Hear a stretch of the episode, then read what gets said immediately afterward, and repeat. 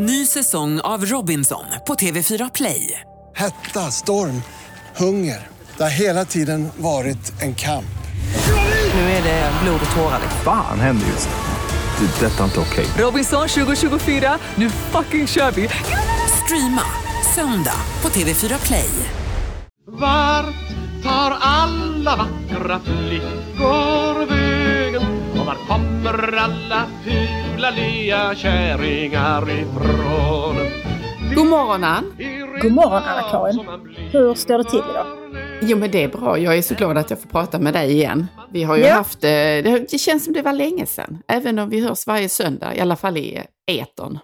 Ja, men det kanske är så att det är händelseintensivt nu på sommaren. Eller så är det Ja. händelsefattigt. Oavsett vilket så påverkar det upplevelsen av tid på något märkligt sätt Ja, faktiskt. jo, jo nej, man går ju alltid med en liten längtan att få prata, eh, ha en lektion i söndagsskolan med dig. Ja, jag hoppas att våra lyssnare delar denna längtan. Och på tal om dela så får ni väldigt gärna dela avsnitten och tipsa och eh, likea och så vidare. Så att vi får lite snurr på det hela. Ja, då blir fröknarna extra glada och Ja. eh, gå in och betygsätta oss och sånt där. Eh, helst höga betyg, helst positiv respons. Ja, men all respons är bra. Och det är bra Ja. också om någon blir jättearg. Kanske så arg så att det blir en artikel i en kvällstidning. Skandal! Ja, Ja, precis. Ja. Men du, eh, eh, någonting har irriterat dig sedan vi Mm. pratades vid senast. V- vad? Berätta. Ja, alltså ärligt talat så är det väldigt mycket som har irriterat mig. Men, men jag, jag drar en irritation i hatten här. Eh, Mm. och jag är mycket irriterad över priset på smör.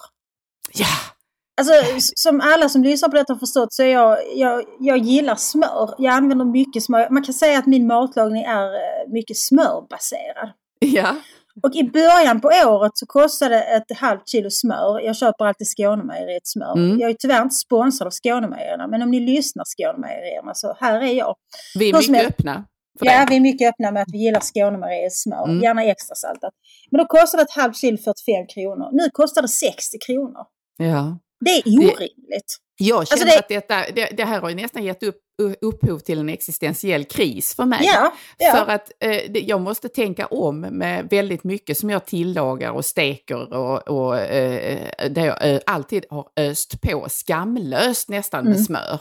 Men det går ju inte längre. Jag kan ju inte driva familjen i konkurs eh, på av basis av ditt begär efter smör. Nej, jag menar smöret är ju bara toppen på ett isberg för allting blir ju dyrare. Alltså Mm. jag, jag försöker undvika att gå och handla varje dag. Dels för att jag bor på landet men också för att varenda gång man går in i en mataffär så tar man med sig något onödigt. Men låt säga kostar att jag 500 handlar... bara att gå in. Brukar bara vända liksom, i en affär. Men jag, jag veckohandlar eh, i allmänhet på eh, måndagar eller tisdagar. Där jag har gjort en, en liten matsedel och så köper jag allt jag ska ha till det. Sen så kanske jag kompletteringshandlar en gång i veckan för att mjölken eller hundmaten har tagit slut. Mm. Men alltså jag, jag får nästan liksom andnöd när jag ska betala för jag tycker Mm. att mellan de gånger jag är inne på eh, Ica eller Willys eller vad nu handlar så har liksom priserna gått upp med flera procent. Jag Mm. tycker det är, helt, Mm. det är orimligt. Alltså Mm. den här det- är väl liksom för svagt då att säga att irritationen eh, eller att inflationen är irriterande. Men eh, ett mycket stort obehag känner jag Ja, inför dessa rusande priser måste jag säga. Nej men det är ju nästan en, eh, det är inte bara en irritation utan det finns ju nästan någon gryende rädsla i detta också. Kring Ja, att bara, hur, hur tusan ska det sluta och vad, vad katten ska man göra? Jag tycker att Torbjörn Hålle, som jag ibland har förmånen att sitta i panel med. I kvartal, eller? Kvartal, ja precis. Ja, han är ju. LO-ekonom och Ja. han tycker jag har gjort bra inlägg i den här diskussionen Mm. där han trycker på de stora livsmedelsjättarna och säger att rimligen måste konsumenterna och de här stora jättarna dela på bördan. Det kan inte vara så att konsumenterna ska ta hela smällen för att priserna rusar och så vidare, utan på något sätt måste vi dela på detta. Och sen har vi ju inte någon slags fri konkurrens kring detta egentligen, utan det är tre stora jättar som Ja. förser oss med livsmedel. Eh, och, och de gör vad tusan de vill, känns det som. Ja men det är ju nästan någon slags monopolställning i Mm. Sverige. Och jag menar detta känns ju för de allra flesta människor i privatekonomin att liksom matpriserna blivit högre. Bara som ett exempel, jag var nere i Simrishamn häromdagen för att vi skulle äta lunch på ett ställe som vi brukar äta lunch på, Börje Olssons skafferi. Och det insåg liksom att nu kostar en lunch där alltså 175 kronor. Mm. Vilket är en höjning med 25 kronor sedan jag var där eh, förra sommaren. Så vi åt faktiskt inte lunch därför tyckte liksom två personer, nej alltså det, det är inte rimligt för att de har, det är en buffé med pajer och sallad och så tyckte jag liksom 175 spänn för det, det kan jag baka många pajer för själv.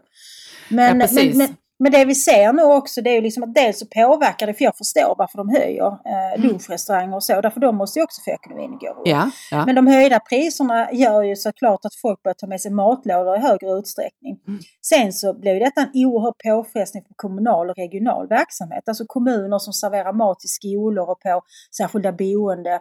Regioner som har hela liksom, den stora kostnaden för sjukhusmaten. Mm. Jag har redan läst ett par artiklar om kommuner som Ja, de är tvungna att revidera matsal, matsedeln för Ja. skol, skolmatsalen då. Mm. Att man har inte riktigt råd att servera till exempel kött flera gånger i veckan och så vidare. Så det är någonting i detta som, precis som du säger, är djupt oroande. Både för Mm. individers privatekonomi men också faktiskt för statsfinanserna. De Ja. kommunala Mm. budgeten och regionala budgetar och så. så att, ja, det, och, och irritationen handlar väl egentligen om att jag tycker att problemet lyfts inte i tillräckligt hög utsträckning. Så all heder Nej. åt Torbjörn Hållö som, eh, jag läste faktiskt en bra text av Andreas Cervenka också på temat häromdagen. Ja. Mm, Så eh, mm. det är en diskussion som eh, vi måste föra mycket mer intensivt. ja. Och Nu ICA, Coop och Axfood, skärp er. Ja, skärp er Mm. och akta er så att ni inte går omkull om ni är alldeles för giriga och gnidna. Men du, vad har du irriterat dig på? Jo, jag har, jag har ju rört mig liksom de flesta andra i, i Sverige på olika håll och kanter I här under sommar. Ja, exakt. Och har då slagits av samt irriterat mig på slappa genusgrepp i den form av sommarteater som erbjuds eh, resenärer i sommarsverige. Ja. Eh, låt mig exemplifiera. Eh, med slappa genusgrepp eller slapp genusanalys menar jag när man sätter upp någonting, en känd pjäs eller Mm. liknande och bara tänker att nu gör vi en djärv tolkning genom att byta ut alla de manliga rollerna nej! till kvinnor. Åh vad tråkigt! Ja. Det är mycket tra- tråkigt och det är slappt förutsägbart och det Ja. bidrar inte till någon slags eh, språng i eh, form av jämställdhetsframsteg eller något liknande, utan det är bara förutsägbart. Och eh, ja, särskilt sker detta skulle jag säga nu inom ungdomsteater eller barnteater där jag har sett Ronja Rövardotter, eh, där ensemblen då istället består av att alla i princip, utom möjligen en högst perifer rövare, spelas av kvinnor. Okej, så det, det är tio kvinnliga rövare och en man. ja, exakt. Och då, eller Peter Pan exempelvis, där då också givetvis Peter Pan spelas och de här sju pojkarna som följer honom är eh, istället kvinnor, eller flickor. Okej. Och det, det finns ju naturligtvis ibland skäl att göra den där typen av eh, skiften eller leka med vem man väntar sig att se i en viss roll och vad det i, sen, sin, i sin förlängning gör med hur jag förstår och tolkar vad rollen gör. Men när man bara på det här slappa sättet tänker sig att men vi, vi byter bara ut alla. Det en är inte djärvt. nytolkning. Ja, det är inte djärvt. Det är förutsägbart och tröttsamt. Och jag blir bara så här, nej, jag vill inte köpa biljetter till den här för jag vet exakt hur det kommer att gestalta sig. Men kan det inte vara så, för det här är ju sådana här små amatörteatergrupper. Jag, jag har ju faktiskt en bakgrund i amatörteatersvängen. Jag var medlem i Svea Mattea som eh, Ja. amatörteatergruppen hette i Svedala eh, när jag var tonåring och bodde där. Eh, jag, jag hade bland annat den fantastiska rollen som bundmora i Klas Klättermus. Ja, Eh, Maria Magdalena, Jesus Christ och så vidare. Men, men var var du queer? Var du queer? Eller var du eh, Om jag var- kvinna då? Ja, nej jag var kvinna men min poäng är att, att jag tror att i de flesta amatörteatergrupper så är det en oerhörd övervikt på kvinnor som är med. Ja, ja, ja. ja. Så det Mm. kanske liksom bara rent av är av nödvändigheten. För det som är så intressant är att samtidigt som detta pågår, för jag, jag har också noterat detta fenomen, så finns ju hela tiden, som nu till exempel så spelas in en ny film om Fidel Castro. Mm. Och då är det en skådespelare som heter James Franco som spelar Fidel. Och då är det en annan skådis som heter John Leguizamo, Sam, jag Mm. kan fan inte säga det, som är förbannad. Mm. Eh, därför att den här eh, Franco är inte latino. Och man Ah. menar att Fidel Castro måste ju spelas av en person som har samma, liksom som är typ född i samma by som Fidel Castro, annars blir det Ja. fel. Och det, det är ju mycket sådana diskussioner, Ja. liksom att är det liksom en, en, en, en judisk karaktär som måste skådespelaren vara judisk? Är det en homosexuell karaktär? Måste, alltså man har helt tappat idén om att skådespeleri Att handlar i grunden nu. om att, om att låtsas vara något du inte är eller att gestalta en individ som du själv inte är. Så att, På trovärdigt det- vis. Ja, precis. Men det Mm. just det här att byta ut, eh, liksom att manliga karaktärer spelas av kvinnliga skådespelare, det är det aldrig någon som kritiserar. Därför Nej, det här har vi precis. ju sett liksom även på Dramaten och så, man tycker att man ska göra något fräscht då, så blir det bara, det blir bara jävligt trött och saggigt. Jag håller helt Ja. med dig. Men det är i Ja, alla fall jag- märkligt att de två sakerna eh, pågår parallellt. Samexistera. Ja. Nej, men jag tror min, eh, jag håller med dig i din analys där och jag tror också att det, det här, vad vi ser här är också en eftersläpning på den kulturpolitik och den, de signaler som kulturpolitiken har sänt ut under väldigt lång tid, nämligen att det är väldigt viktigt att få in på något sätt då genus, gärna på det här övertydliga viset. Eh, vi fick ju en analys för, vad är det, drygt år sedan som visade på hur kulturstyren, hur man, hur, hur man verkligen styrde in i vilka pjäser man satte upp och i nästan också hur de uttolkades och gestaltades.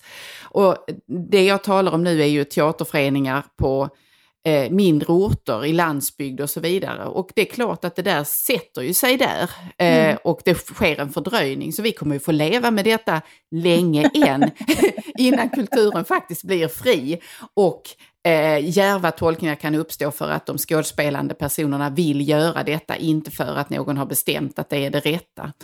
Så, och jag längtar dit kan jag säga. Om det Vi får, vi får se om detta händer i din livstid, Anna-Karin.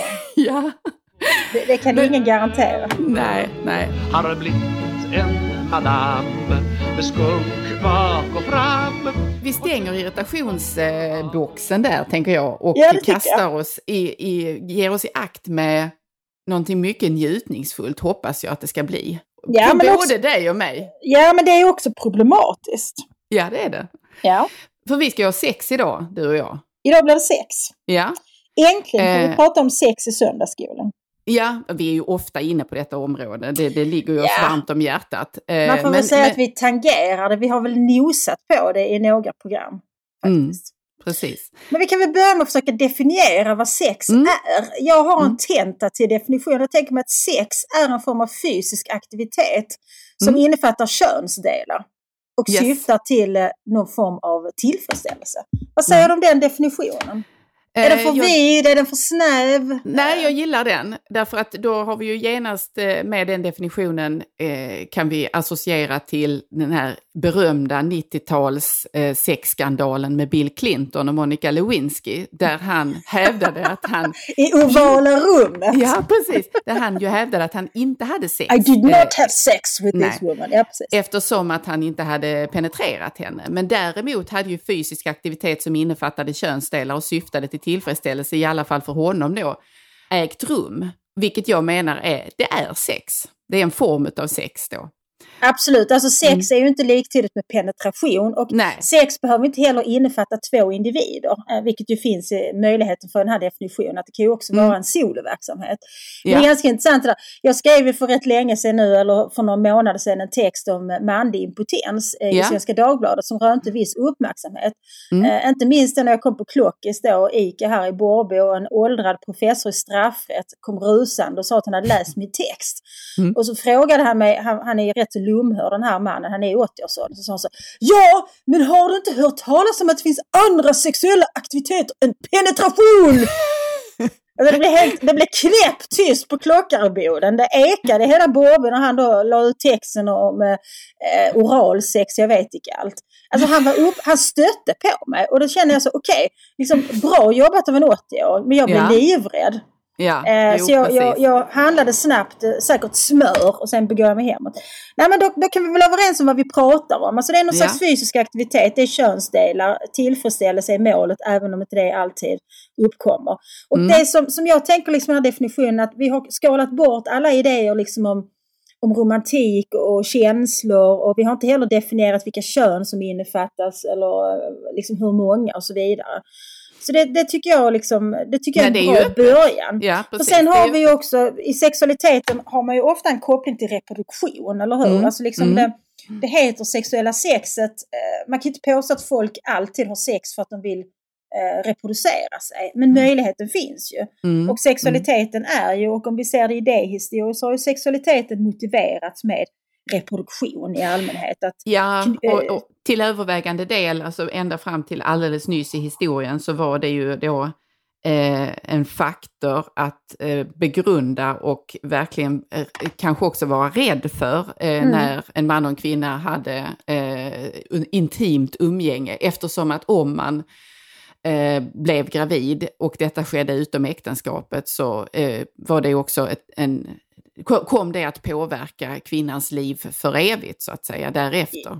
precis, alltså se- sex var ju, har ju Farligt. historiskt sett varit en, Ja. en farlig aktivitet för kvinnan. Mm. Det är ju lite lättare för mannen. Han kan ju, och har också historiskt sett ofta tömt och glömt så att säga. Mm, mm, Eh, det har vi ju extremt många exempel på kvinnor som har både liksom gått i ån och, och ägnat sig åt mycket farliga eh, hemmaaborter och så vidare. Ja. Så, att, eh, så där finns ju en...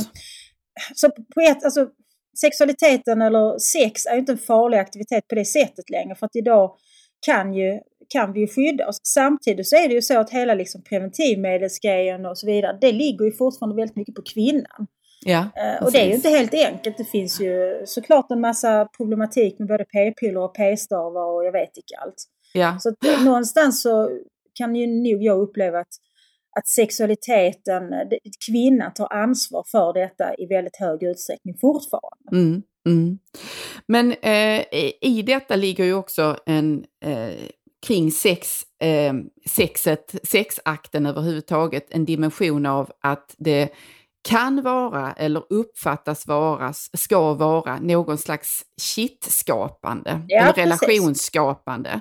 Och Mm. till det kan ju då också kopplas en eh, föreställning eller en överenskommelse om att det finns en exklusivitet i detta. Den du har sex med, må det vara man eller kvinna, Mm. eh, inom en heterorelation eller eh, bi eller eh, homo eller vad, whatever, så ska det vara då någonting som är bara mellan dig och den andra, eller hur många nu väljer att vara just i den akten.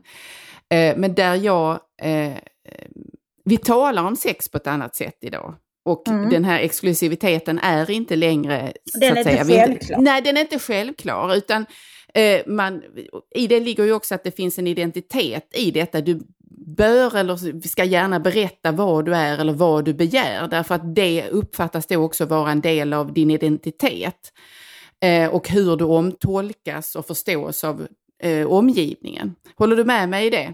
Eller ser du det på ett annat Eh, vis? Ja, nej, men jag, jag tänker att det här som du pratar om, eh, exklusiviteten, det tror jag hänger ihop med att sexualitet historiskt och är fortfarande inte ses som ett mål i sig själv. Alltså om, om vi Nej. utgår från definitionen som vi hade att det är en, en fysisk aktivitet.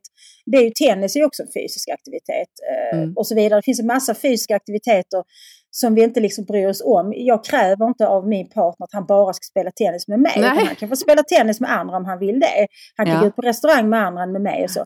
Men många människor betraktar ju sexualitet som en väldigt särskild form av fysisk aktivitet. Att man jämför inte eh, sexakten med att spela tennis. Och många tycker nog att det är en absurd jämförelse. Men om du liksom strippar det på alla känslomässiga Ja. bindningar och så, så, Ja. så är ju inte sexakten så dramatisk. Men, men många människor uppfattar att det händer något väldigt speciellt mellan två människor när de har sex med varandra. Och har man haft sex med varandra så har liksom relationen transformerats till något annat än det det Ja. var innan. Ja. Och det tror jag hänger ihop med att, att sexualitet har betraktats som något skamligt. Och för att motivera sexualitet så kan man göra det, antingen kan man säga så att ja, men man har sex för att eh, man vill skaffa barn tillsammans. Det har ju varit ett sätt att, liksom Mm. motivera det. Eller eh, man har sex för att stärka relationen. Eller när man ska motivera kvinnlig sexualitet, för den har alltid varit mer problematisk. Alltså mannens sexualitet har man kunnat konstruera som obändig och stark och så vidare. Men kvinnans sexualitet, kvinnor ska alltid låtsas att de inte vill egentligen. Och Och kan att de, sig- kan, de ska kunna tygla sig då, Ja, de ska, kan en kvinna män. ska Mm. kunna säga nej, men mannen är helt liksom eh, våldsam på något vis. Men att, att kvinnan då ingår i sexuella aktiviteter för att hon har ett mål med detta, nämligen romantik och äktenskap. Mm, Så mm. jag tror att kärnan i det här eh, handlar ändå om, om att sexualiteten ses som ett medel till något annat. Till Ja, precis. äktenskap, till romantik, till reproduktion och inte som ett Mm. mål i sig själv. Mm. Men om man kan tänka sig att sexualiteten är ett mål i sig själv så kanske det inte är fullt så hotfullt att, att människor har sex med, eh, inte bara har sex med en person tänker jag. Nej, just det. Nej, precis. Eh, nej, men det du är inne på där, eh, den historiska eh, kodningen av Mm. sexualiteten eller att ha sex överhuvudtaget och skillnaden mellan vad som har varit tillåtet för män respektive kvinnor. Där tycker jag det är intressant att titta in i litteraturen också, i skönlitteraturen och Mm. hur detta har skildrats. Och där en av de Eh, jag vet inte om hon lyckades med detta innan hon dog. Att hon, hon, hennes, eh, Barbara Cartlands ambition var ju att bli den författare som hade skrivit flest böcker under sin livstid. För att hon skrev... Jag tror hon är nära i alla fall. Ja, hon skrev ju en bok på en vecka. Ja. Eh, och jag vet att hon i alla fall fick eh, Guinness rekordboksrekordet på att ha skrivit flest böcker på ett år. Eh, men det, det, hon skrev ju väldigt romantiska eh, berättelser överhuvudtaget, men där den drivande eh, intrigen alltid handlade om att en man och en kvinna skulle finna varandra. Och Mm. eh, detta skulle då fullbordas genom att de kysste varandra och sen gifte de sig och därefter fick de då glida in mot sovrummet och fullborda äktenskapet. Mm. Och hon var ju på samma gång som hon öppnade upp dörren för att skriva eh, eh, på någonting där, alltså den, en slags romantiserad lektyr eh, på gränsande till det som senare blev det som kallades tantsnusk och så vidare. Eh, så var hon ju otroligt moralisk, alltså stötande nästan i, i detta att hon hade ett, eh, en, ett sätt, en moralkodex för kvinnor och en för män. Mm. Och där kvinnan, precis som du beskrev tidigare då, hade hennes viktigaste uppgift var att skydda sig själv, eller hålla på sig snarare. Och det var bara om man höll på sig som det här eh, äktenskapet, att få den man verkligen ville ha, kunde bli möjligt. För annars var man förtappad, fördärvad och förbrukad. Mm. Precis, man kan väl säga att Barbara Carton var stark förespråkare för det som man kallar för postceremoniellt sex. Ja, Det vill säga en sexualitet som, man kan säga att äktenskapet är en biljett till knullandet. Medan Ja. det preceremoniella sexet det är då liksom eh, när man kan eh, tillåta sig sexuella relationer utan att vara gift. Men, men Cartland hon hade ju en väldigt könsstereotyp syn på sexualitet för att hon är ju inte den enda som har liksom, haft den här eh, idén om att mäns och kvinnors sexualitet skiljer sig väldigt mycket åt. mm, mm. Och, att liksom, och det där är ju problematiskt för både män och kvinnor. För det är ju såklart problematiskt för kvinnor att kvinnor förväntas vara egentligen frigida och mest ställa Mm. upp på sex för att glädja mannen. Men det är ju lika problematiskt för mannen att hans sexualitet i princip alltid konstrueras som väldigt hotfull och som väldigt pockande och som obändig. För Mm. dels är det naturligtvis ett problem för unga män som ännu inte har haft sex. Mm. Att de ändå betraktas som hotfulla eh, i någon Mm. mening. Eh, när de kanske själva verket är väldigt blyga och inte vet hur de ska ta sig an eh, den här lockande kvinnan. Mm. Men det blir ju också ett problem för de män som inte har den här superstarka driften. Därför att Nej, nej. män och Mm. kvinnor är ju individer så alla män vill ju inte alltid ligga.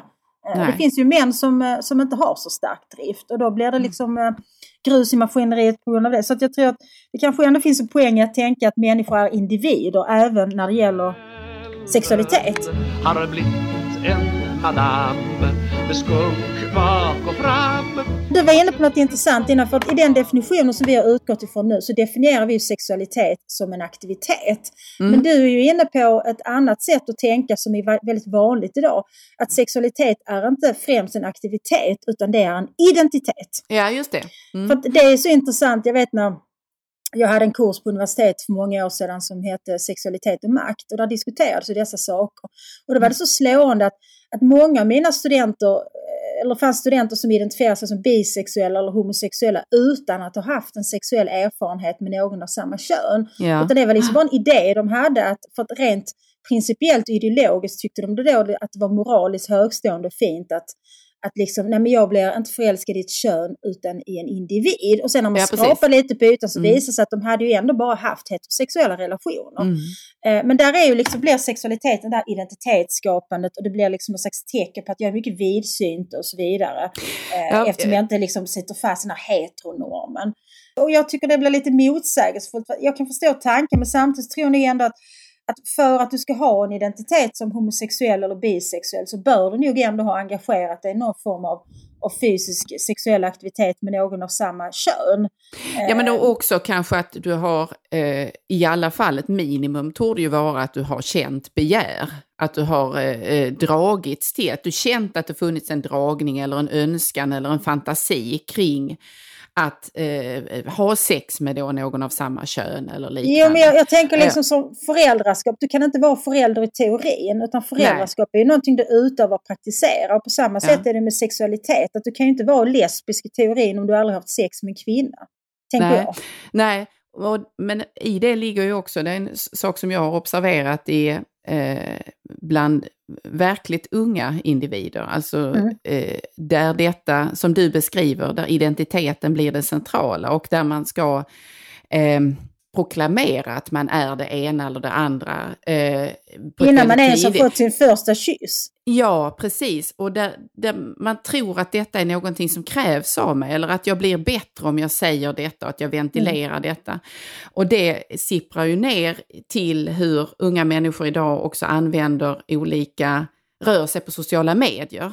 Mm. Och där man på sin profil i sociala medier gärna ska ange detta på tid, väldigt, väldigt tidigt stadium och där precis det där slår mig som du just beskrev, nämligen att jag ser ju att det här är så pass unga individer att de har rimligen inte haft sex med någon ännu, bör inte ha haft det.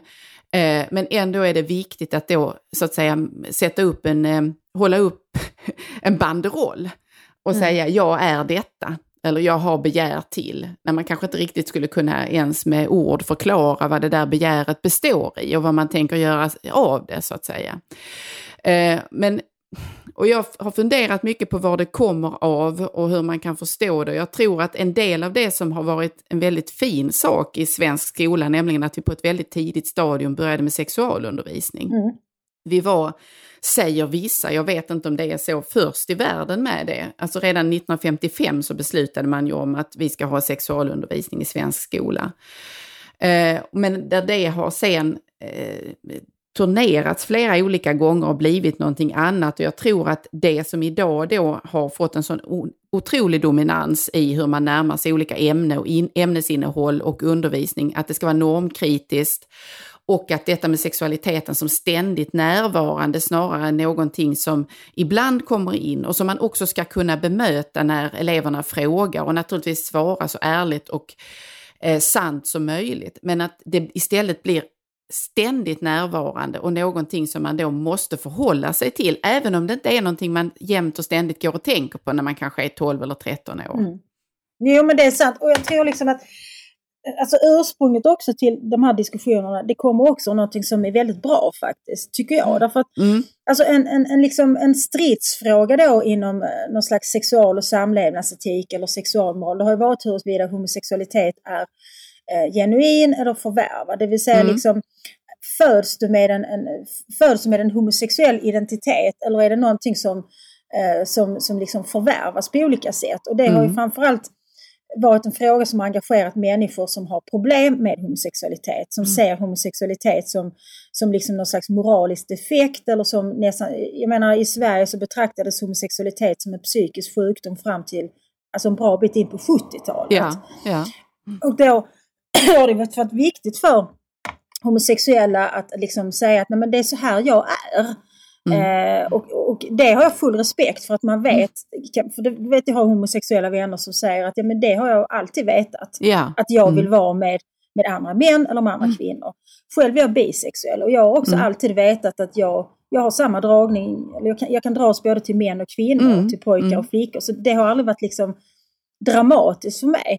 Men, men samtidigt så tänker jag att liksom, själva liksom utövandet eller praktiken är ändå avgörande i eh, att liksom ha en sexuell identitet någonstans. Mm. Så Mm. jag tror att den här ivern, för jag tycker det är naturligtvis av stor vikt att erkänna människors sexuella identitet och att människor får identifiera eller får liksom definiera sig själv även sexuellt. Mm. Att det är något väldigt bra i det. Men det blir ju problem om det liksom ska pressas fram hos 11-12-åringar vilken sexuell identitet de har. Mm. Alltså någonstans så tror jag att man, man måste också få upptäcka detta själv i lugn och ro utan att avkräva som slags svar. Liksom. Marknads Eh, eh, ja, eller det finns innehållsdeklaration. Nej, precis. Det finns en kulturell förväntan på någon slags eh, definition eh, Ja, och så vidare. ja, ja, det, det, exakt. kan väl, det, det kan jag tycka är lite olyckligt. Mm.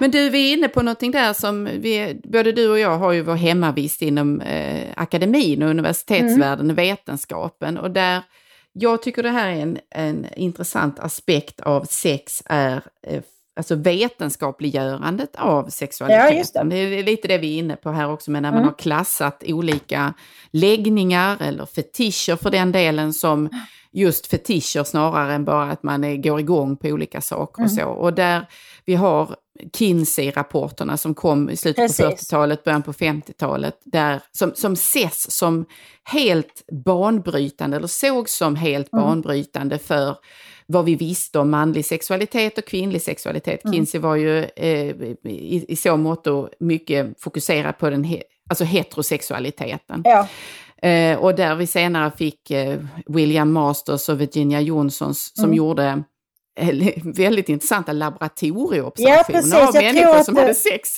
ja det, det finns, jag kommer inte ihåg vad filmen heter nu, men jag såg den för några år sedan. Den, den var fascinerande. Alltså hur människor liksom kom in i det laboratoriet och hade sex medan liksom i, olika hjärnaktiviteter och grejer mättes. Var Ja, och ibland hade de, eh, orgasm och så vidare. Ja, precis. Och där de ibland hade då papppåsar på huvudet för att eh, de, man ville inte så att säga visa för den man hade sex med vem man var ifall man skulle mötas på ICA senare. Och det är så Eh. intressant. Det säger något om, men det kan vi återkomma sen, liksom vad sexuell attraktion är. Så fortsätt du här nu med Ja, vetenskapliga.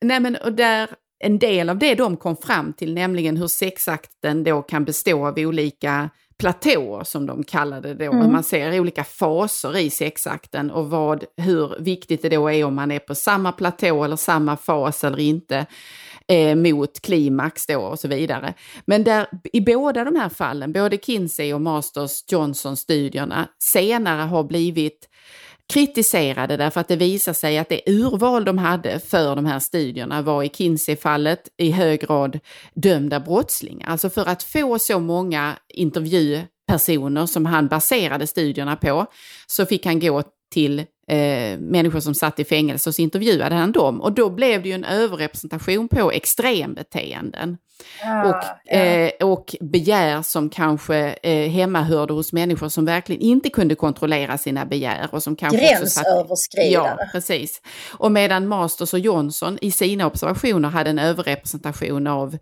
eh, prostituerade. Mhm. Eh, och där resultatet då också kan tänkas präglas av att det här var personer som hade en eh, högst, ja, kan, man kan ju ha en, problematisk relation till sin sexualitet om man är prostituerad naturligtvis på olika sätt, men man arbetade ju med detta då. Ja. Eh, vilket skapar ett gap mellan den så att säga vanliga personen här och eh, någon slags extremvariant, för det är ändå eh, inte flertalet som arbetar som prostituerad. Och det har då gjort att man, vi vet inte riktigt om det som sen har legat som bas för hur man har utformat sexualpolitik exempelvis, eller vår förståelse av det och sexualundervisningen i skolan. Har vi baserat detta på saker och ting som egentligen är så att säga extremt? Förstår du hur jag menar? Alltså, eller som inte är representativt då?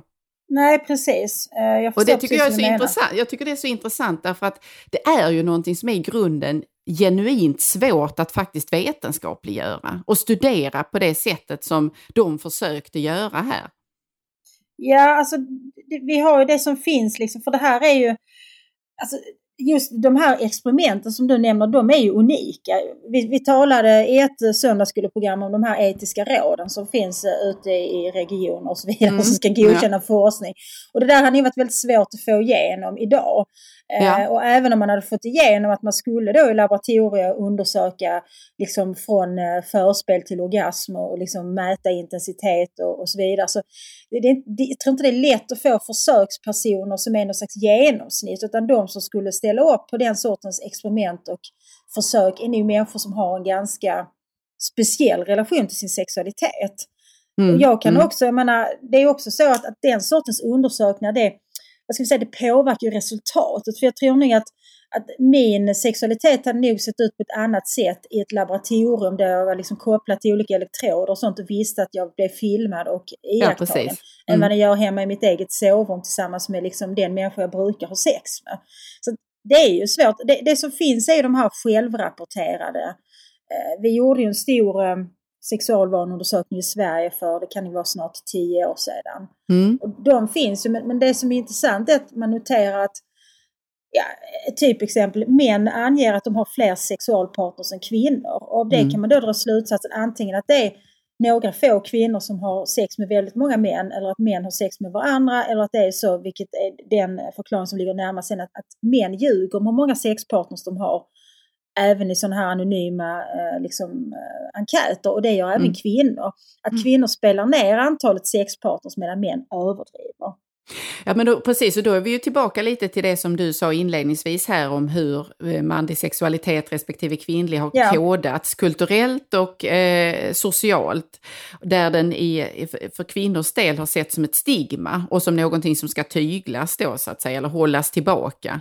Medan eh, mängden spelar roll då för män och är snarare ett trumfkort.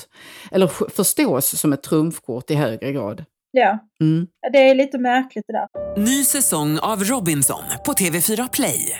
Hetta, storm, hunger. Det har hela tiden varit en kamp. Nu är det blod och tårar. Fan händer just det. det detta är inte okej. Okay. Robinson 2024, nu fucking kör vi. Streama söndag på TV4 Play. Ett poddtips från Podplay. I fallen jag aldrig glömmer djupdyker Hasse Aro i arbetet bakom några av Sveriges mest uppseendeväckande brottsutredningar. Går vi in med hemlig telefonavlyssning och, och då upplever vi att vi får en total förändring av hans beteende. Vad är det som händer nu? Vem är det som läcker? Och så säger han att jag är kriminell, jag har varit kriminell i hela mitt liv men att mörda ett barn, där går min gräns. Nya säsongen av Fallen jag aldrig glömmer på Podplay. Midjan så smal, så ack royal jag tänker också att det som de här två eh, forskargrupperna då som vi talar om, det, i synnerhet med McKinsey så, så ses, anses det ju att han har med sina studier banade väg för den sexuella revolutionen och för en större öppenhet då kring eh, sexualiteten mm. och att det inte skulle finnas det här hysch kring det och att det var någonting förbjudet och fult och så att säga. Men det, jag tänker att det är så intressant att vara svensk i det här sammanhanget eller i den här diskussionen därför att Sverige har ju också utmärkt sig, inte bara genom att vara tidiga med sexualundervisning i skolan, eh, samlevnadsundervisning, utan också i form av filmer eh, och järvhet i filmer där den så att säga svenska synden var ja, någonting som, som kommer samtidigt med att de här studierna eh, bryter in och blir ett, en, eh, en faktor i vad man tror sig veta om sexualiteten. Det är intressant för att liksom det här, den svenska synden är ju berömd på något vis och samtidigt så ses den ju som ett hot. Och, och liksom den spänningen finns ju hela tiden när vi diskuterar sexualitet. Att samtidigt som mm. sexualitet ses som något lustfyllt och livsbejakande så finns en rädsla för att sexualiteten också kan vara destruktiv och ta över.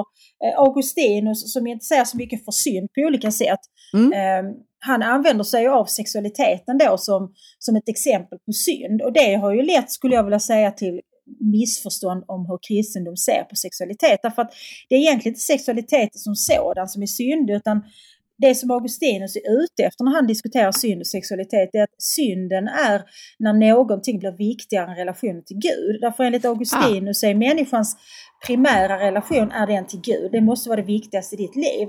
Men då finns det sådant som kan hota din relation till Gud, där du kan sätta något annat före Gud. Och Eh, begäret efter pengar är ett exempel, men sexualiteten är ett annat exempel.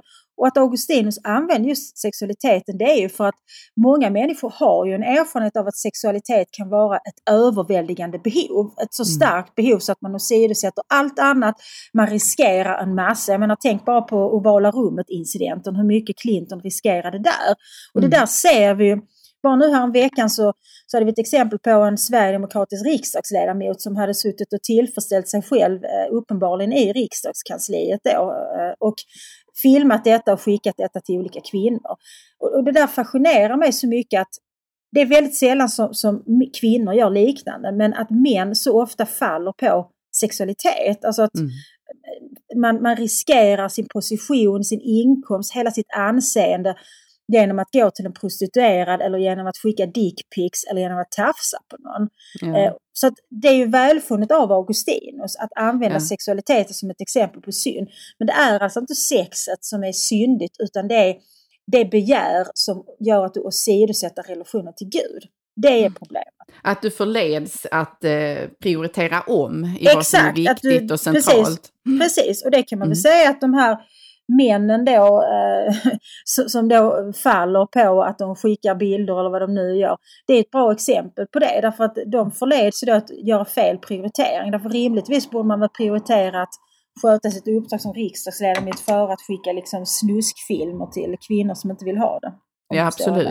Ja, Nej, men om det är en ytterlighet i detta, eller eh, ytterlighet vet jag inte om det är, men någonting som ett fenomen som eh, män eh, tycks hamna i, så finns det ju en annan diskussion som har varit här under sommaren eh, kopplat till incels. Ja, just alltså det. Män, män som lever i ofrivilligt celibat. Precis. Eh, och där en eh, psykolog som höll ett sommarprat. Stefan Krakowski. Ja, precis. Ja. Eh, som har gjort studier eller gjort ett journalistiskt arbete mm. genom att intervjua incels och mm. försöka förstå och förklara hur de ser på sig själva, hur de ser på livet och hur de ser på Eh, det sammanhang de existerar i gav upphov till en, en väldig attack eh, från den så kallade kriminologen Nina Rung. det är mycket viktigt att vi alltid har citationstecken kring ja. kriminologen Nina ja, Rung. Mm. Precis, eh, som menade då att detta var fel av honom, att han försökte förstå och förklara incelsen som han intervjuat därför att skulden var det centrala. Eller anklagelsen av att de betedde sig eh, på, hade negativa tankar om kvinnor eller såg mm. ner på kvinnor och såg dem som fienden och så vidare.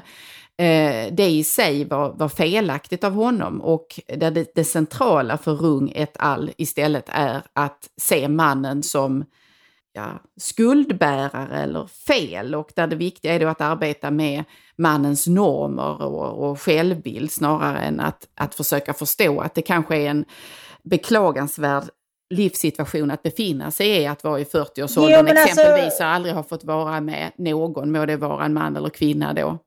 Men alltså Nina Rung och hennes liksom, fanclub, de gör ju det klassiska misstaget. Vi har varit inne på det flera gånger i söndagsskolan, nämligen att de tror att förstå är detsamma som att ursäkta. Mm. Jag menar, det finns väl ett, ett, väldigt stort intresse av att, att förstå var kvinnohat och misogyni kommer ifrån. Mm. Därför det är ett problem. Men ska vi kunna lösa det problemet så måste vi också fundera var, varför uppkommer detta? Eh, varför uttrycks detta frätande kvinnohat? Vad har det stort? Men det är ju inte detsamma som att ursäkta de här männens attityder, mm. åsikter eller deras handlingar. Verkligt deras handlingar i de fall som som eh, liksom den här sortens incel-misogyni leder till till eh, konkreta handlingar, vilket vad jag kan förstå ändå är relativt ovanligt. Eh, ja, att precis. de liksom gör någon slags massaker på kvinnor. Men jag tycker liksom hela diskussionen är så intressant. Alltså, det säger ju också någonting om vilken oerhörd vikt man tillmäter sexualitet. Eller om det kanske är kärleksrelationen egentligen det handlar om att man faktiskt vill höra ihop med någon. Så att man förklarar alla sitt livs misslyckande på detta. Mm. Och jag tycker också det är så intressant att Därför de här inselmännen då, alltså män som är ofri, lever i ofrivilligt celibat, de, de, de tenderar då, liksom, eller deras utgångspunkt är att livet är orättvisa för att kvinnor får minsann ligga så mycket de vill. Men så är det ju inte. Alltså, det är liksom inte. Kvinnor har ju inte det här självklara övertaget i sexualiteten som män ofta utgår ifrån. Det finns ju, det finns ju kvinnor som inte heller får ligga. Eh, men, men det finns ju en motsvarande rörelse som, som kallar sig femcells. Ja, Men om precis. jag har förstått femcells rätt så är det snarare kvinnor som väljer att inte ha sex. Mm. Eh, alltså, eller de, de, väljer liksom att inte, att inte orientera sig eh, utifrån idén att de måste ha sex med män. Och det är ju faktiskt fortfarande en revolutionerande tanke i vår samtid att inte hela livet kretsar kring att man ska få knulla. Därför hela incelrörelsen utgår ifrån detta, att det är liksom knullandet, det är på något vis huvudsyftet med existensen. Mm. Och då är ju en, en, en hållning som säger att ja, nej men sex är inte det viktigaste i livet, den blir ju revolutionerande då. Och samtidigt så är det ju fullt rimligt, för inte liksom sex kan ju inte vara rimligtvis drivkraften till allt och det enda som räknas. Så ja, jag, jag tycker att det är intressant att Ja, de det. kvinnor, kvinnor som inte får så mycket sex, att de väljer att lägga det på den bogen. Medan de Ja. här incelmännen, de blir bara ännu mer besatta. Sen vill Mm. jag också säga bara att det finns ju också våldsäls, det vill säga de som frivilligt lever i celibat. Och då gör de det som någon slags samhällskritik också nästan. Faktiskt. Aha, att det är eh, att, för att de inte vill skaffa barn eller för att de tycker Nej. sex är fel? Eller? Nej, nej varken, varken det ena eller att man ställer sig helt enkelt bara utanför en kultur där, där sexualitet tillmäts så oerhört stor vikt. Aha. Eh, För det var, det var precis det som var, skulle vara min, i, i, mitt inspel i ditt Mm. resonemang här. Att jag tolkar det också som att den konfliktlinje som eh, lades i, eh, i dagen av sommarpratet versus kritiken mot innehållet i det. Jag tycker mig ana att det finns också en, en nära nog en prydhet från runget all här och pratar i, i hur de närmar sig detta. Därför att det är inte någonting man, man ska inte prata om detta. Eh, och det tycker jag i sig också är en intressant, ett intressant fenomen i samtiden, där vi å ena sidan har det som vi nämnde tidigare, när man ska skylta väldigt tydligt eh, med ett plakat gärna vad man är eller vad man inte är och vilket pronomen man vill använda på sig själv eller man vill att andra ska använda om en. Mm. Kontra att det som jag ser att metoo-rörelsen gjorde delvis, nämligen att man gav upphov till eller banade väg för eh, samtyckeslag och intimitetskoordinatorer och nära nog skulle jag vilja säga då en prydhet kring sexualiteten eller eh, sexakt överhuvudtaget. Och det, det tycker jag är så, jag, jag finner det så oerhört märkligt därför att det är nästan som vi är tillbaka i en en tid av där man ska reglera också hur sex gestaltas på film och hur sex Mm. spelas in på film. Där de här intimitetskoordinatorerna, för de som inte har kommit i kontakt med en sådan, så är det alltså någon som finns på inspelningsplats som ska hela tiden bli lite, ge lite terapi men också se till så att ingen sätter en hand på, att man är bekväm med var någon, var motspelaren sätter en hand. Och när man går in i nästa rörelseposition, då ska man vara bekväm med det. Jo men precis, men som jag har förstått med intimitetskoordinatornas uppgift så är det också att liksom avsexualisera sexet. Det vill säga Ja. att sexet koreograferas ungefär som en pardans. Ja. Allt för att skådespelarna inte på något sätt ska uppleva att de är involverade i den här skamliga aktiviteten som sex är. Därför att Ja. jag tror att mycket av det du säger härrör just i idén att sexualitet inte är en aktivitet utan snarare en identitet. Ja, ja. Därför att den sexuella aktiviteten ses fortfarande som något som är lite äckligt eh, och liksom skamligt och som man inte ska skylta med. Jag menar för all del, jag, nu skrev jag faktiskt en text förra veckan som handlade om min egen sexuella läggning, vilket har Mm. gjort många människor oerhört upprörda på ett sätt som också är rätt så intressant. Mm. Eh, Jag har alltid varit bisexuell. Men jag har inte haft något jättestort behov av att babbla om det. För att jag tycker inte att det är liksom det som det är inte grundläggande i min personlighet eller identitet på något sätt. Men däremot blir jag förbannad när jag beskylls för att vara liksom en bigott heterosexuell människa. Mm. Eh, Mm. Det var en, en person eh, som heter, vad heter hon, Romero Nicknami som skrev en, en artikel på Expressen Kultur där hon använde din och min mycket förtjänstfulla text om eh, manliga dygder som ett exempel Mhm. på någon slags heterosexuell, eh, vad ska vi säga, en, en heterosexuell snävhet. För hon menade att vi orienterade liksom hela vår livssyn utifrån heteronormativa föreställningar. Mm. Och det var ju ganska illa funnet att använda just mig som exempel Ja. på en människa som tolkar hela världen i heterosexuella termer. Mm. Så därför skrev jag en replik på det. Mm. Därför ingen Mm. ska liksom ta sig rätten att definiera vem jag är. Jag hatar när folk gör det oavsett om det handlar om min ideologiska övertygelse eller min religiösa eller min sexuella. Så förbehåller jag mig rätten att själv bestämma vem jag är Mm. på alla dessa punkter.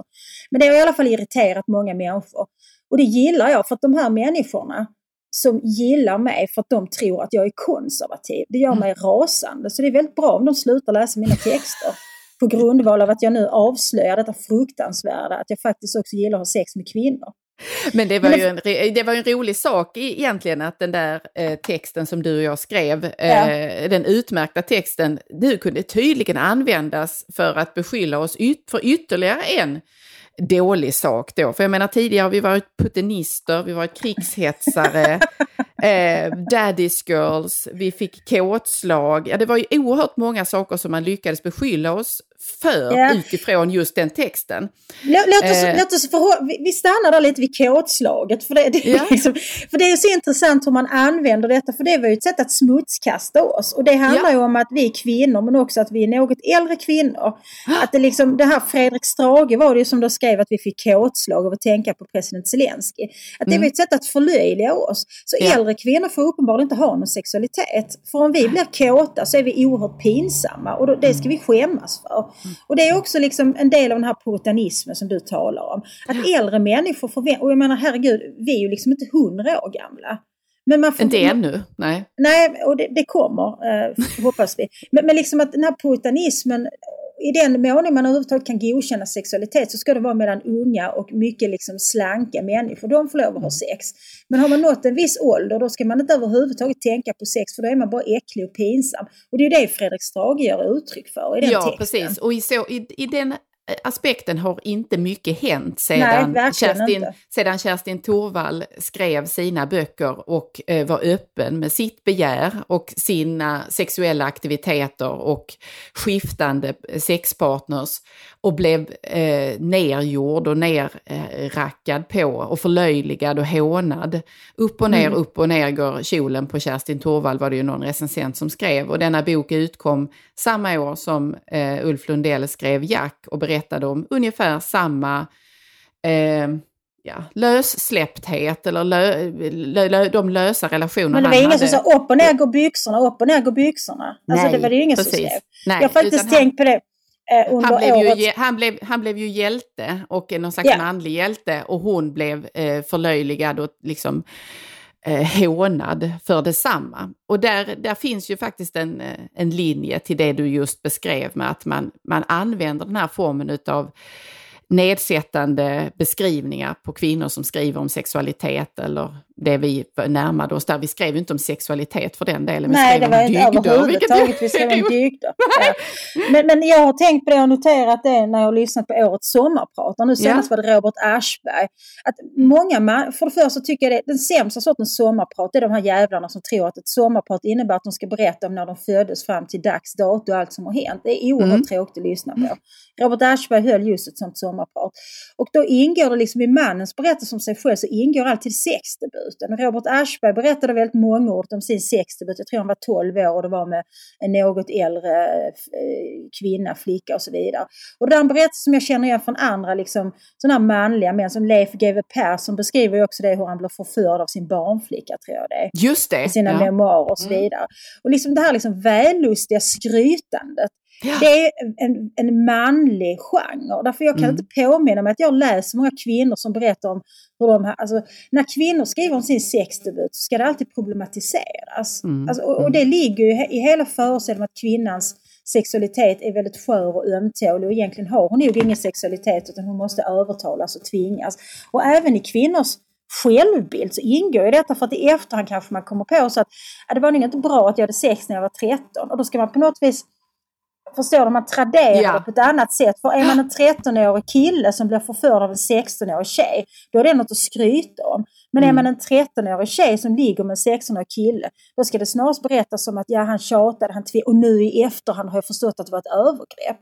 Och det är ju kulturella liksom, förväntningar på att om en 13-årig tjej ligger med en 16-årig kille så måste det varit ett övergrepp. Medan en 13-årig pojke som får glädjen att ligga med en 16-årig tjej, herregud, liksom, hurra för honom. Så det där, kan- är... ja. ja. Det, det, låt oss för, genast då föra upp en eh, märklig film på, som illustrerar precis detta. Lust och fägring stor av Bo Ja just det, Widerberg. ja med Johan Widerberg i huvudrollen. Eh, Och Marika eh, Lagercrantz var som den ja. kvinnliga. Ja. Och, och eh, där eh, liksom den drivande intrigen är ju att den unga skolpojken eh, lägrar eh, lärarinnan. Mm. Och de eh, går in i detta med mycket, med lust och fägring stor får man väl säga. Ja, kan man väl säga. Fast jag måste säga att Eh. Johan Widerberg gör allt detta med exakt samma ansiktsuttryck i varje scen. Han är inte en fantastisk skådespelare. Han har ett ansiktsuttryck.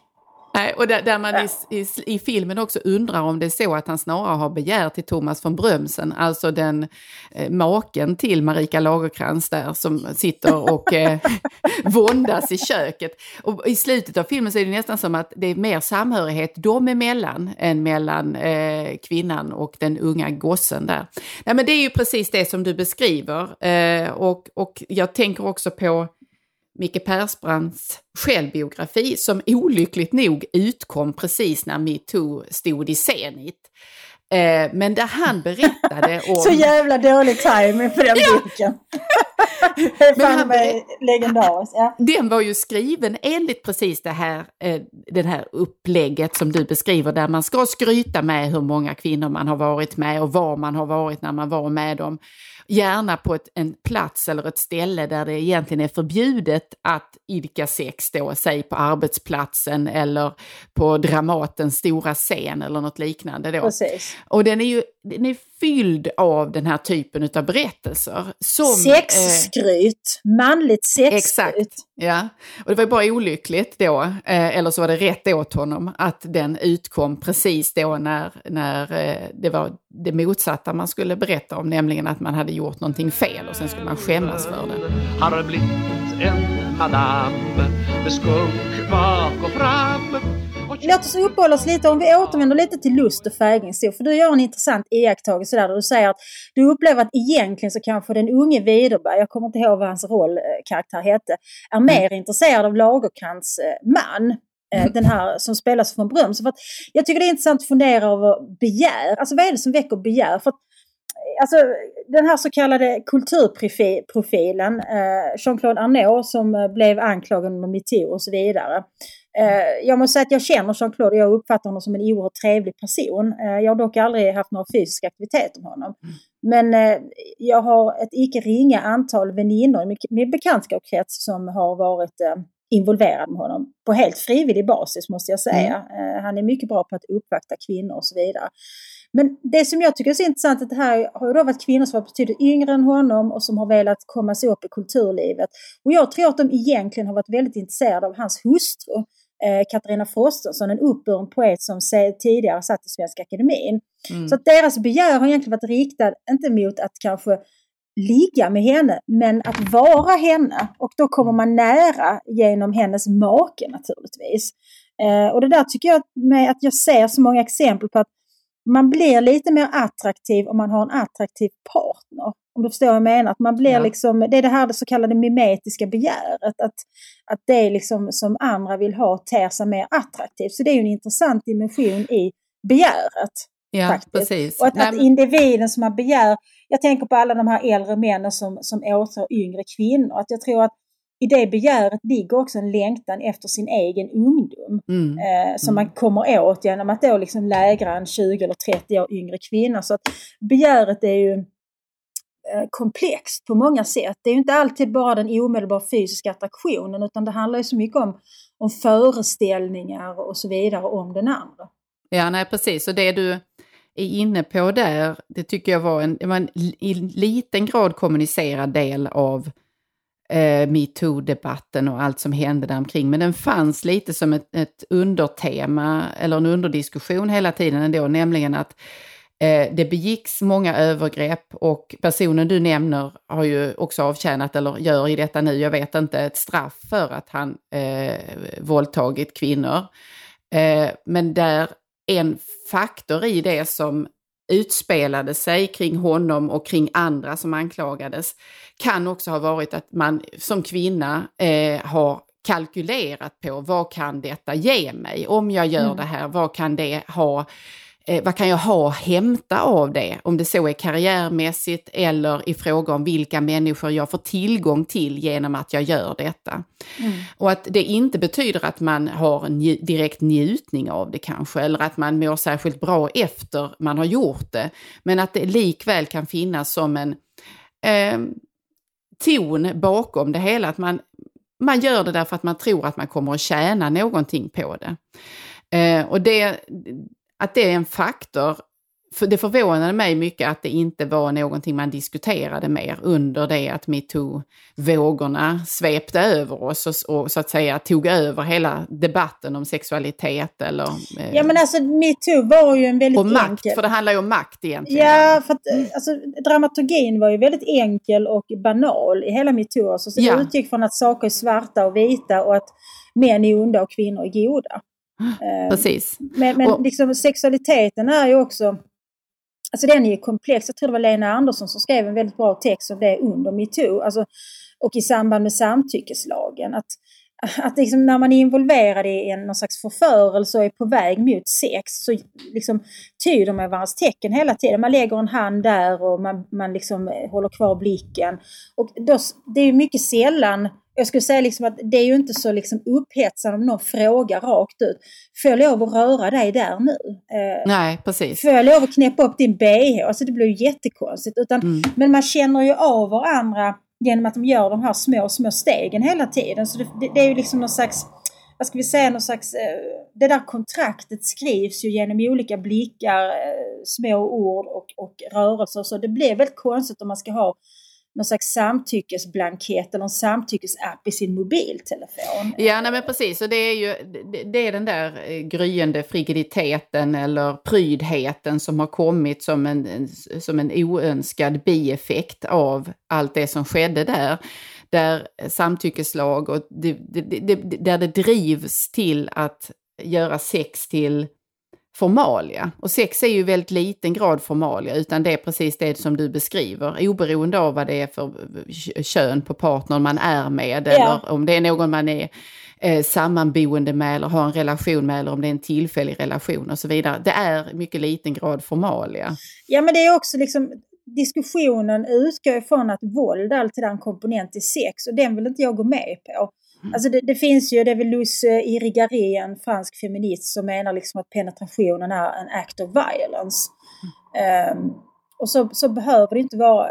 Jag har ju faktiskt själv blivit våldtagen när jag var i 20-årsåldern. Men mm. när jag tänker på eller pratar om sex, så när jag, när jag förberedde mig för det här programmet om sex så tänkte inte jag överhuvudtaget på våldtäkt. Därför att för Nej. mig, den upplevelsen är så väsensskild från allt som jag betraktar som sexualitet. För att den våldtäkten jag utsatt för, det ser jag som en misshandel kan man väl mm. säga.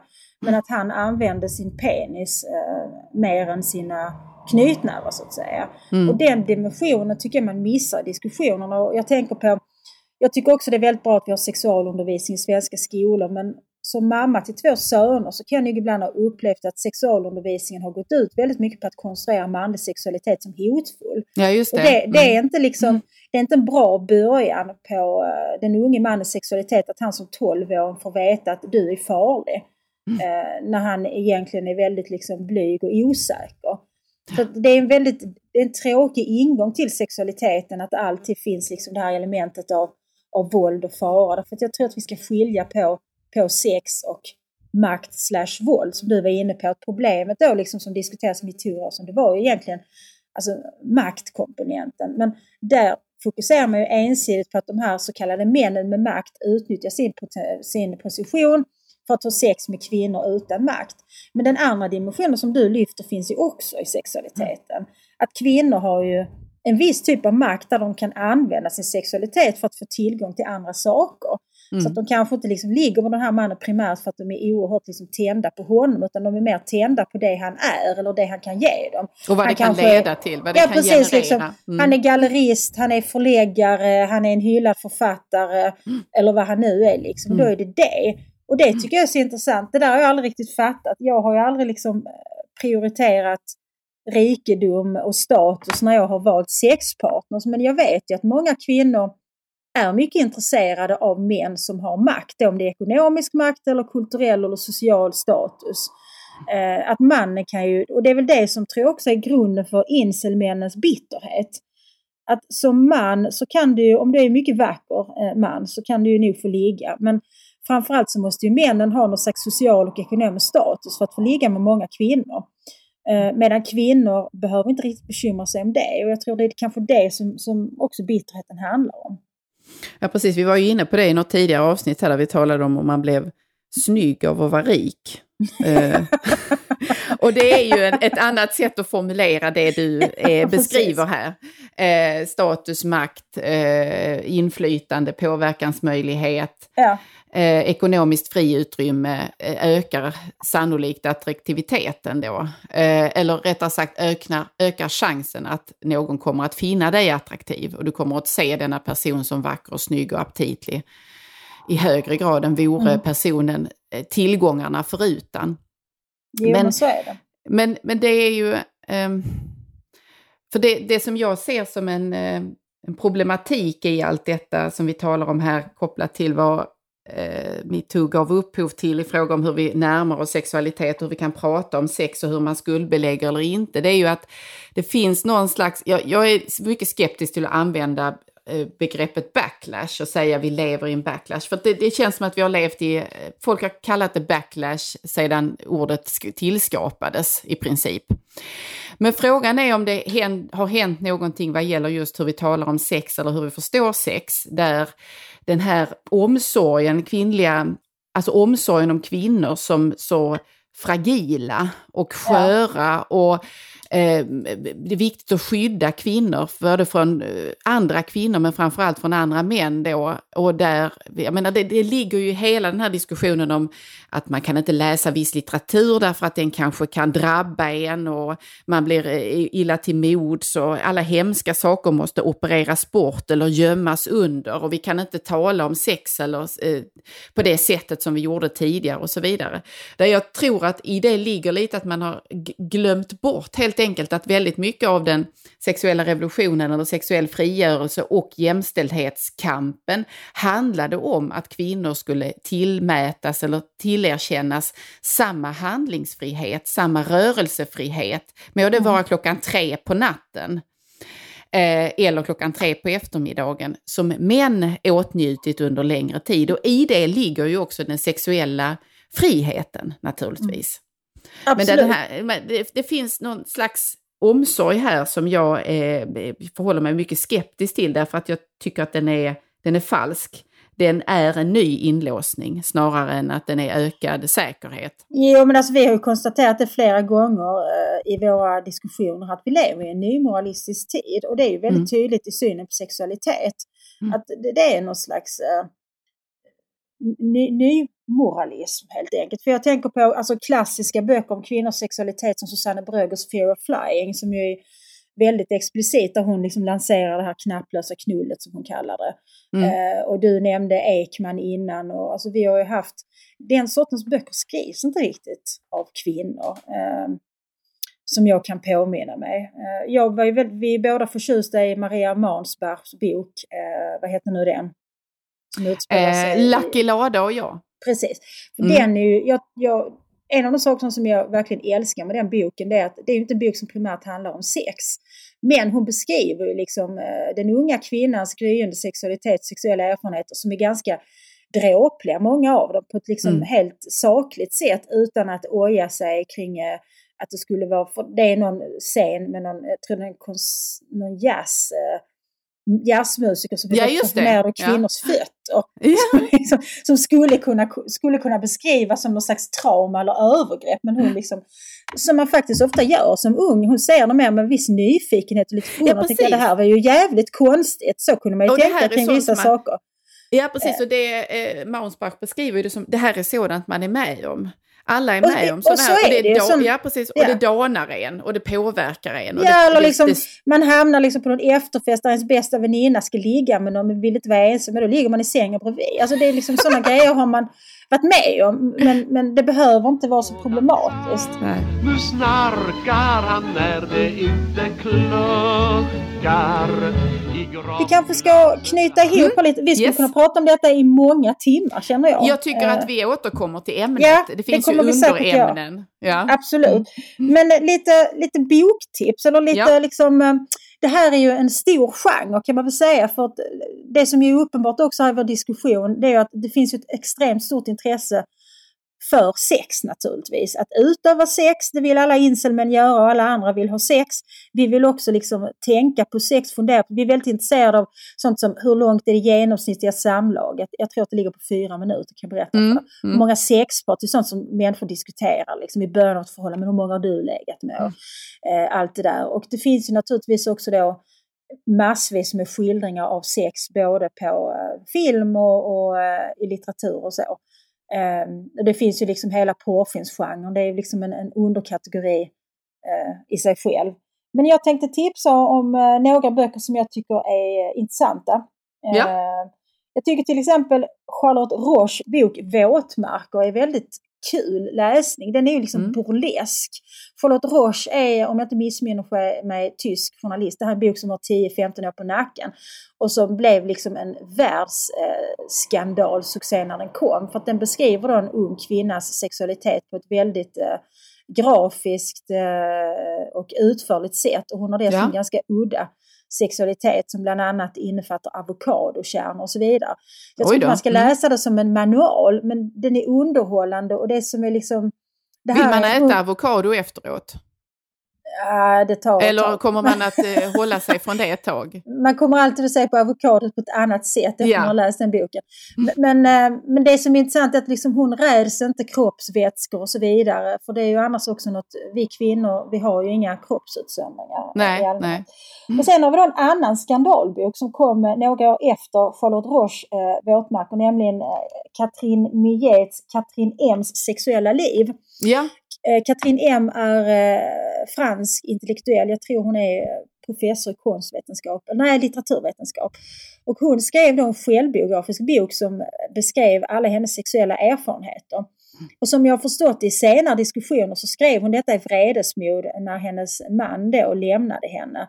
Och det visar sig sen då efter att hon nu diktat upp en hel del av detta för att riktigt trycka till den jävla otrogna hunden som hennes man var. Så att hon har nog överdrivit lite. Men det är en intressant eh, kavalkad ja. eh, kan man väl säga. mycket bra tips. Och sen har vi naturligtvis Justine och Juliette eh, som är klassiker som man också kan läsa. Tycker Ja. Mm. Nej, men jag, tycker, jag eh, går också till klassikerna där och tycker att man bör läsa om eller plocka upp eh, urtexten på vad gäller erotisk litteratur, Fanny Hill. Ja, såklart. Eh, som har flera hundra år på nacken men som, och som förbjudits i omgångar men som Mm. innefattar en hel del erotiska skildringar av både det ena och det andra. Och Mm. Läs naturligtvis- innan den blir förbjuden nästa gång.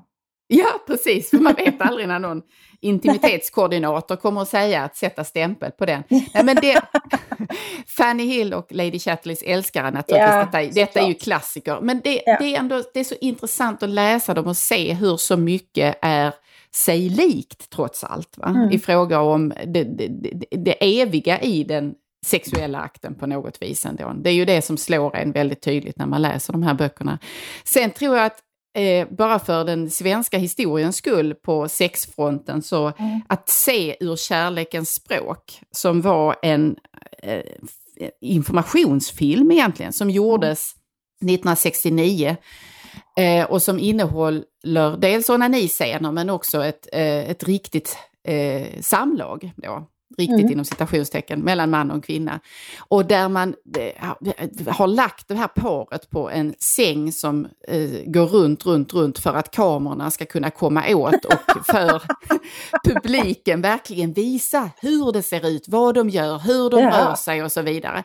Och notera då när ni tittar på den här filmen att eh, under akten så kommer också grafer upp i bilden som förklarar var eh, mannen och kvinnan är i de här olika faserna som ett samlag består av enligt just William Masters och Virginia Ah, intressant. Eh, Mycket ja. vetenskapligt alltihop. Precis, så att Känns ju- där ser man liksom kopplingen mellan det vi talade om i forskningen kring Mm. sex och hur den svenska sexualupplysningen då präglades av denna. Må, må underlaget ha varit sant eller inte, men det, är- det är saker som har påverkat svensk sexualpolitik, vår förståelse av sex och Mm. också hur man har eh, ägnat sig eller talat om detta i skolan.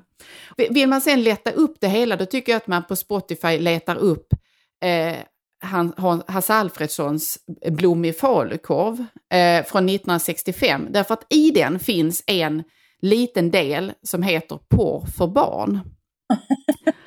Och det är också tidens tecken där, alltså det är helt otänkbart att man skulle kunna göra en barnskiva, en barn-CD eller en barnpjäs Ja. som idag skulle innehålla en, litet, eh, en liten del som heter Porr för barn. Alltså han driver ju med den anala fasen då och så har Mm. han tre sånger som handlar om kiss och bajs och så vidare. Ja, Men just det, himla- det minns jag. Ja, den, den som inga byxor har, han får gå med rumpan bara och så vidare. Men jag tycker att det är ändå lite härligt frigjort faktiskt att titta in i den världen och se att på, då kunde man faktiskt skämta om just detta utan att Nina Rung fick eh, spatt. Nej, jag menar vi hade väl inte kunnat köra en sån liksom sexualupplysnings-tv-serie i SVT idag heller med liksom autentiska samlag. Det hade ju inte Nej. heller gått. Det, det går inte. Men jag ska också komma med ett tips till. För Ja. jag känner att vi blev så otroligt liksom mononormativa och heteronormativa här. Ja, eh, jag tycker också att man ska läsa Stjärnor utan svindel som är Louise Boyes Ja, den är av Mm. bok om eh, det är en gift kvinna eh, som blir handlöst förälskad i en annan kvinna. Mm. Eh, Och den är faktiskt, jag skulle säga att den är kanske mer romantisk än erotisk. Men den är, det är en Den fantastisk är väldigt bok. bra. Den, ja, det är, är den. den är mycket bra. Så läs uh, Louise Boye, det är hennes absolut bästa bok. Tycker jag. Läs brett, prova brett. Avslutar Ja, vi det, med. det var väl, eh, det kan ni tänka på denna söndag. Prova något nytt idag. ja. Så hörs vi snart igen. Ja, det gör vi. Hej då! Hej då. Vart tar alla vackra former vägen? Och var kommer alla hakorna på makorna ifrån? Ny säsong av Robinson på TV4 Play. Hetta, storm, hunger. Det har hela tiden varit en kamp. Nu är det blod och tårar. Fan händer just nu. Det. är Detta är inte okej. Robinson 2024, nu fucking kör vi! Streama söndag på TV4 Play.